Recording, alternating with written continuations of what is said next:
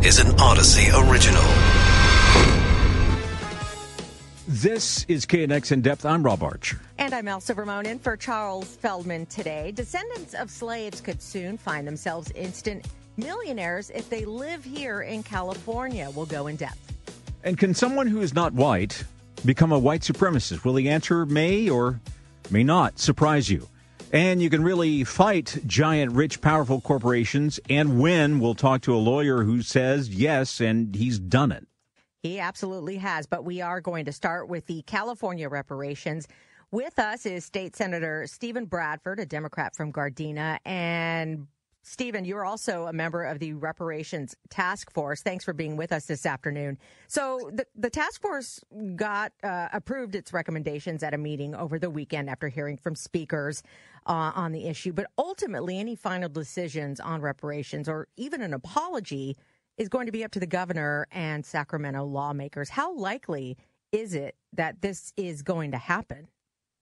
I hope it's very likely. I mean, here's opportunity for California, especially our elected officials, to really show what we're made of and stand in solidarity and in, in real defiance to the rest of the country who wants to continue to put their head in the sand when it comes to reparations. California has led on so many issues from the environment to technology and you name it. So here's our opportunity to show what uh, reparations looks like. And I'm hoping my colleagues, as well uh, as the governor, will uh, stand in solidarity and approve that which is recommended in this final report. Is there a move underfoot to make reparations a federal issue, and and are you also behind the idea of pushing for that that reparations should come from the the national government level? Without a doubt, that was a commitment that was made to uh, freed slaves uh, 160 years ago. So I think there is an obligation uh, for the federal government to live up to that. It was in place until the assassination of uh, Abraham Lincoln, and then uh, uh, putting in place Jim Crow laws to further segre- segregate this country and divide blacks and whites from one another. So it is something that was promised, and it's something that it's owed, and it's something that the federal government should embrace as well. Well, the legislature here in California is in a pretty tough spot then. If it doesn't approve, lawmakers could be accused of racism and unfairness. If they do approve, you know, they could face scrutiny for um, earmarking dollars for reparations when we have big issues facing us here in California, especially in LA. The mayor has already outlined in her budget she intends to seek billions of dollars for our homelessness situation and money to hire more uh, police officers and law enforcement. Where would that money come from, and, and what position does it put the legislature in? I, I, truly believe where there's a will, there's a way. We have found ways to finance anything that we've saw fit in California for the last hundred or plus years. Uh, if we just took 0.5 percent, just 0.5 percent of a 300 billion dollar uh, budget, annual budget, and just put it in an annuity, that's $1.5 billion a year that we could clearly stand up this program and have ongoing uh, funding for a, repar- a reparations, uh, to provide reparations, I should say. I, I want to get away from people envisioning cash payments because reparations is far more than that. You got to understand what was promised was 40 acres and a, a, mural. It wasn't money, you know, 160 years ago. So we should quit framing this as it has to be dollars alone in order for folks to be made whole. But there's a will.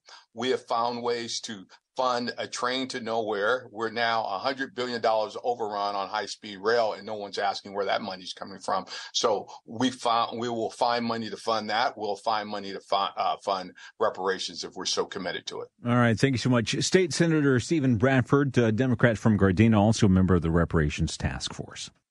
Also, uh, we are going to tackle the issue of Title 42 right now. The Biden administration is getting ready to end it, which was an emergency COVID health rule that was used to stop migrants from crossing into the U.S. from Mexico. Uh, border cities are getting ready for this potential arrival of tens of thousands of migrants after this.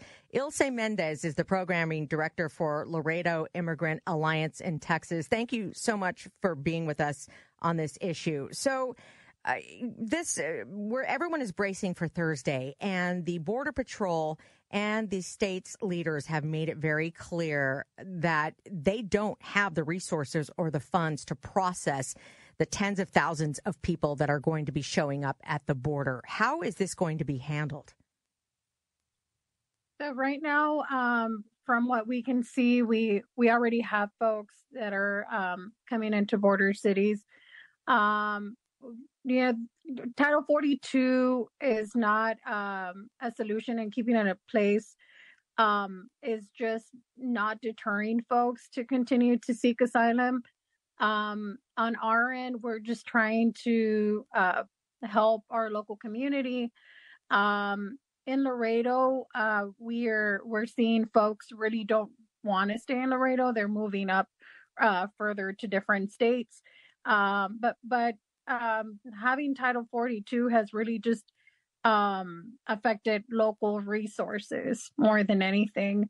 Um, and these having Title 42 in place is just um, leaving folks with it's not a deterrent it's just leaving folks having to find other ways uh, to uh, cross the border and leaving them without an option to be able to to um, adjust status or uh, apply for asylum it's just not the solution yeah, and speaking of solutions, those are awfully hard to come by these days because this is a problem that both sides, uh, no matter which side of the ideological fence you're on, or the wall, so to speak, uh, you know this is a problem. Uh, on the one hand, you've got one side that says, well, the answer is to build a wall. And, uh, well, we, we do have walls. Uh, they don't always work because people find a way around them, and desperate people will find ways around any kind of barrier you put up. So the other issue uh, becomes what can we do, uh, barring uh, building bigger and bigger walls? To uh, stop this problem from happening in the first place. Now, granted, you're not going to stop all immigration. There are people living in desperate situations, and they see America as the shining city on a hill. They want to come here because they, they're going to find a better life, or at least a better life than what they're leaving behind. But without uh, fixing the problem at home, I, I, we're not going to see the, a stop to this influx of people. What really can we do about this? Um, that's up to the representatives and uh, leaders of our um, up in Congress uh, to to find that solution. It's uh, there's a lot of money that's being wasted on continuing to militarize our border um, and continuing, and it's not deterring people. Um, uh, and and uh, we we just uh, shared a documentary not the two days ago here locally on a family um, and their journey through um, you know coming through a caravan and what their experience and, and i got to sit down with folks um, really that talked about their experience you know going through the jungle and uh, seeing like the different body parts of people and um, it's just horrendous stories right? It's so it's not something easy that people decide uh, to just come and, and, go through all these this horrible experience uh, to come and get here. But uh, like you mentioned, that desperation it, it, it really does live in in a lot of folks. And Title 42, the only thing that it's doing, it's uh, creating a a barrier that's just uh, magnifying that issue. And I, I want to get into the details of that because when Title 42 was invoked, by the CDC, it was because of the COVID pandemic to keep people out for the health and well being of people in our country.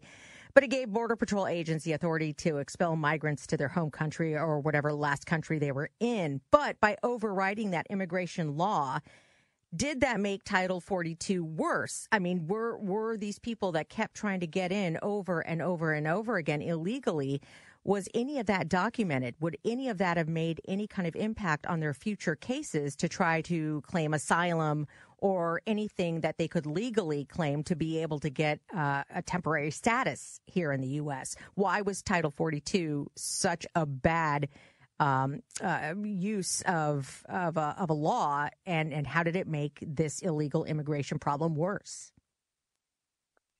Um, I mean, we've heard a lot of desperate cases of people because of uh, Title 42, because of Operation Lone Star, um, that are having trouble being able to adjust their status or, you know, some border patrol uh, walk people through um, to through certain parts of um, uh, you know land and and uh, tag them with trespassing and um, it's it's just not a good solution what happening right now and and it's not helpful to our communities. It's just creating further division. We just saw our sister community in brownsville um, lost seven lives seven migrant lives um, and, and, it's just you know uh, sharing that continued narrative negative narrative about immigrants about why they come here the using the words invasion and um, it it's not right and mm. um, as a border organization we, we're here to help our community and we're here to um, just kind of it, support uh, these folks that are really in, in desperate situations okay. just trying to right thank survive. you thank you so much Ilse uh, mendez uh, with Le- uh, laredo immigrant alliance in texas You're listening to KNX in Depth with Elsa Ramon. And today for Charles Feldman, I'm Rob Archer. Coming up, we're going to talk to an attorney who says we can fight corporate greed and win the David and Goliath situation. He'll hmm. explain how he did it and how we can do it too. Uh, right now, though, the Biden administration working on some new regulations that would require airlines to compensate passengers, give us our money if they're stuck because of something within the airline's control. Now, Brett Snyder is author of the Cranky Flier blog and director of the Cranky Concierge Air Travel Service. Thank you for joining us. Thanks for having me on. So, uh, what kind of compensation are we talking about here? Or is it the usual stuff like, hey, I had to buy a hotel room, so uh, give me the money for that? Well, that is part of it. Uh, so what they are saying is that it would include things like meals and hotels and ground transportation to and from the hotel if you get stuck overnight, for example. Uh, but there's also another piece of this which is very vague at this point in time, and it just says compensation for passengers when there is a controllable airline cancellation or significant delay. So that could could actually be cash. Okay, so um, what qualifies then as uh, uh, compensatory damage? I guess you could say. What what situation would get a family the money they need for food and and shelter and all that instead of having the kids all sprawled out at the airport waiting for the thing to you know the flight to get fixed? Well, th- this is where I think this release is a little bit misleading what the government's saying because most airlines today already provide a hotel and uh, meals if they delay you overnight, uh, and it's a controllable delay as they call it. Uh, so really, the big difference here is that it would just be potentially additional cash payouts, maybe similar to what you see in the European Union has has a program like that, but we don't really know for sure yet. Uh, but the issue is that it has to be a controllable delay or cancellation, which means it's something within the airline's control and not weather, not air traffic control, all the, all those types of things. So uh, it, it's a little squishy. Uh, is there any kind of compensation uh, coming for people who get bumped from flights because of overbooking, other than uh, we'll get you on another flight somewhere? That's not addressed in this, but there already is significant compensation if you're involuntarily denied boarding. Uh, most airlines now have gotten pretty good at soliciting volunteers and really increasing the amounts that they offer to people in terms of vouchers, future travel uh, for people who volunteer. So, uh, you know that, but that's not something that's covered in in this particular rulemaking. You know, going back to the list of things that could qualify, you say there there are some amounts that people can get um, when they're already stranded right now. But the Biden administration has made it clear that that uh, it doesn't feel it's nearly enough for people who get stranded.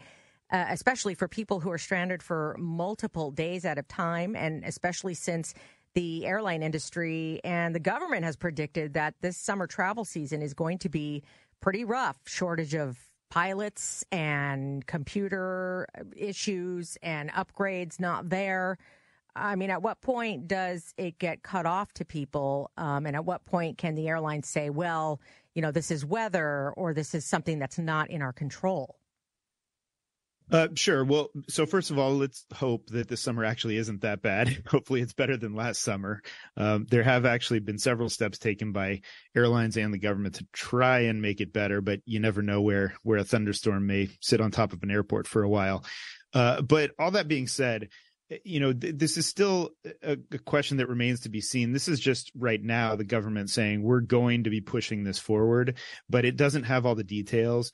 It'll go into a lengthy process of a rulemaking to determine, uh, you know, get feedback from the public and from the industry, and then eventually maybe turn it into an actual rule. This certainly wouldn't have an impact for this summer, what they're talking about now. Uh, very quickly, because we're just about out of time. Uh, what about from the airline's perception? Perspective, and I'm thinking of, say, uh, Southwest Airlines, where they have a major computer foul up and it delays flights all over the country. And it turns out that the that the computer malfunction was their fault because somebody did something wrong. Would they be able to afford, if they're already kind of in between a rock and a hard place, to pay all these passengers all this compensation? An airline like Southwest could afford that, and and it really did. Uh, you know, dig in deep this time around uh, in December when they had the the last major meltdown that they had.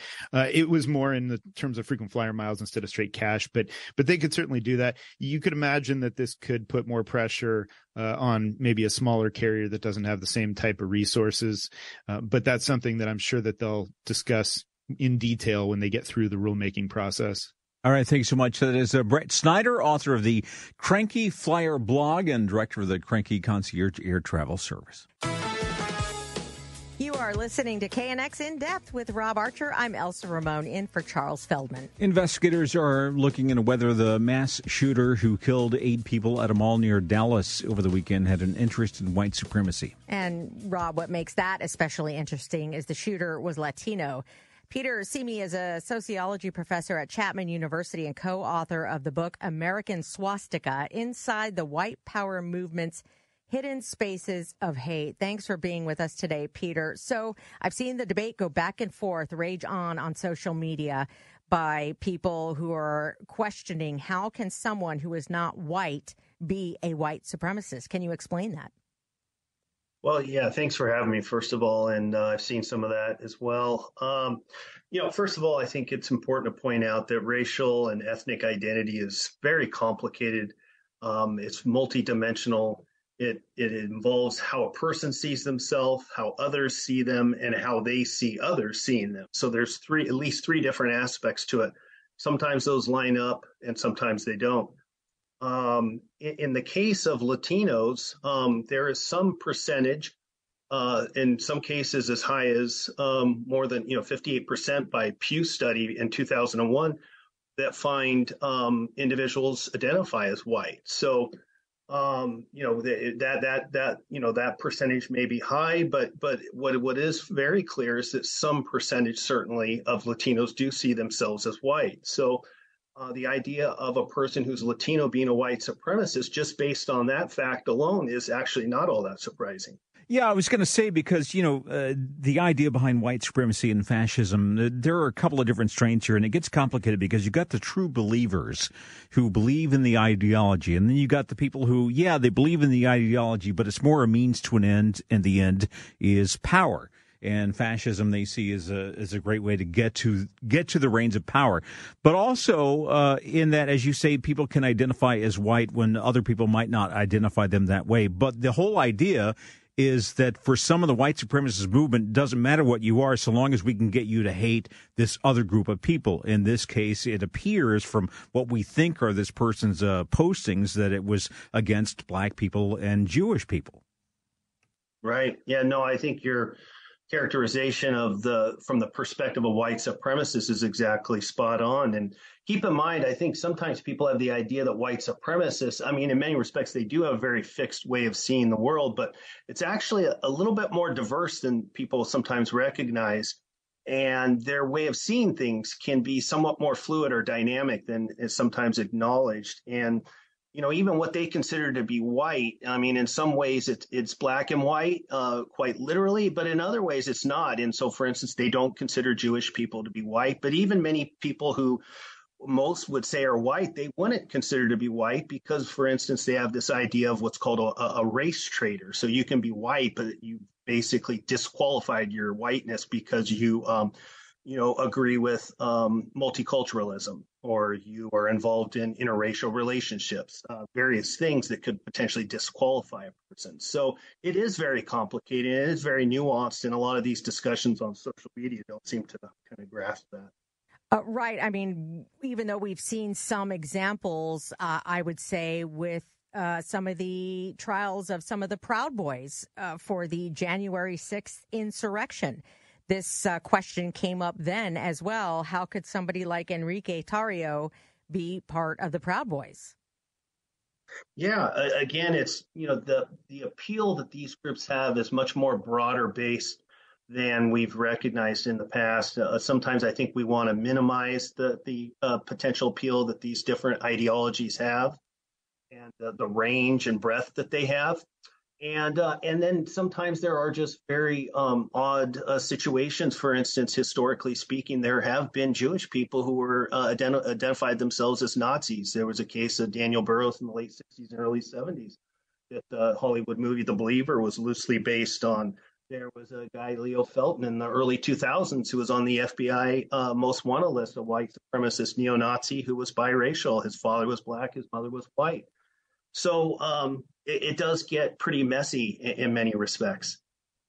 All right. Thank you so much for uh, speaking with us today. And that is Peter Simi, a sociology professor at Chapman University. Also, he's got a book he's the co author of. It's called American Swastika Inside the White Power Movement's Hidden Spaces of Hate.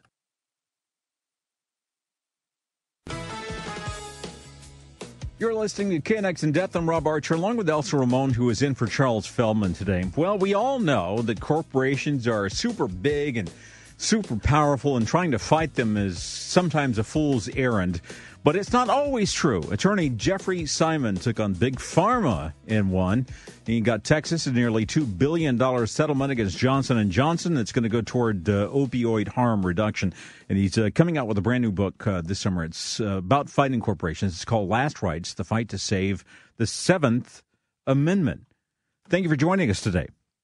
Thank you for having me. So let's dive into the book first. Uh, the Seventh Amendment. Why is there a fight to save it, and why is the Seventh Amendment? What is it, and why is it in danger? The Seventh Amendment is the right to trial by jury in civil cases in any controversy uh, that's more than twenty dollars, and it is in the original Bill of Rights, just as important as any other constitutional guarantee that you hold dear.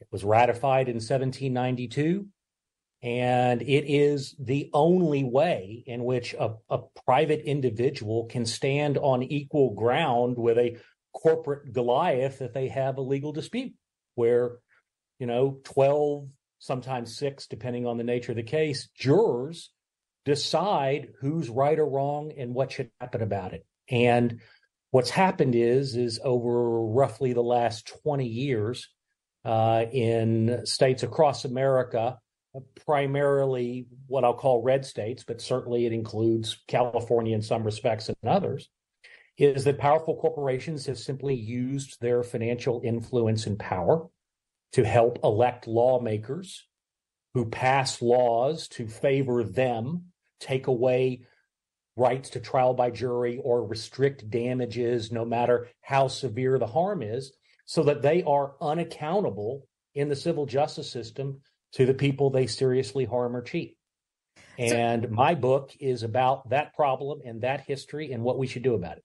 So, taking all of that, uh, all of those resources and harnessing them and using them to be able to basically take on Goliath in this David and Goliath situation, you were able to secure uh, uh, almost $2 billion in cash for the state of Texas over the opioid crisis.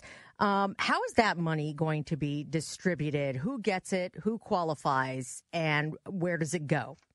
Sure. So what happened is, is I, my law firm, Simon Greenstone Panatier, uh, we represent uh, over 45 counties in the state of Texas who have been really hard hit by the opioid epidemic because not only does it take a devastating human toll, but it also creates crushing economic burden which you know is borne by taxpayers in these local communities. And colleagues of mine who represent other counties in the state of Texas Uh, we work together in prosecuting cases against particular drug companies that were the most responsible or among the most responsible for oversupplying these addictive drugs. In other words, Uh, providing them at levels way beyond any legitimate therapeutic use and creating a health crisis of addictions and overdoses, which is nationwide, but also manifest in the state of Texas. And we were able to reach settlements with several drug companies. You mentioned Johnson Johnson, that was one of them, but there were others. And the total of it is so far, we're still going about 1.85 billion. And of that 1.85 billion, that's 1.75 billion dollars in cash, no less than 85% of which will be used in, you know, exclusively for harm reduction. That is addiction uh, recovery services and social services, foster uh, providing care for foster kids who are orphaned by opioid addiction among their parents, uh, uh, education about the health effects of opioids, both prescription and illicit, you know, especially now um, uh, illicit fentanyl and its ubiquity in street drugs of every description. Um, and all the other kinds of programs you can think of in terms of medical care, social services, and law enforcement uh, to deal with those issues.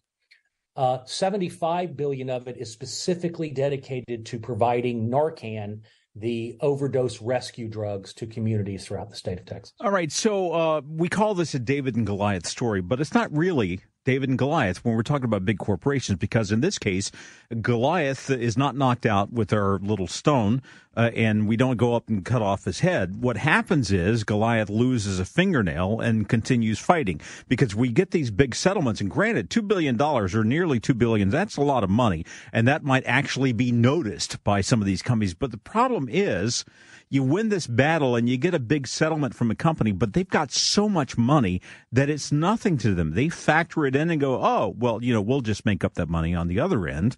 So how do you win? If you win the battle, how do you win the war against the power and the wealth of these huge companies that will not learn a lesson from this? They'll just keep doing the same thing. Well, the first thing I would do is encourage your audience to read Last Rites because when the book comes out in a few months, it's all about that. And, you know, the issue is that it is true that these companies have enormous resources. And it's also true that it often does not deter their conduct because they have the political influence to simply go in and change the laws for which they're held accountable. For example, the DEA busted several uh, drug companies uh, in the years 2007 and 2009 and 2012.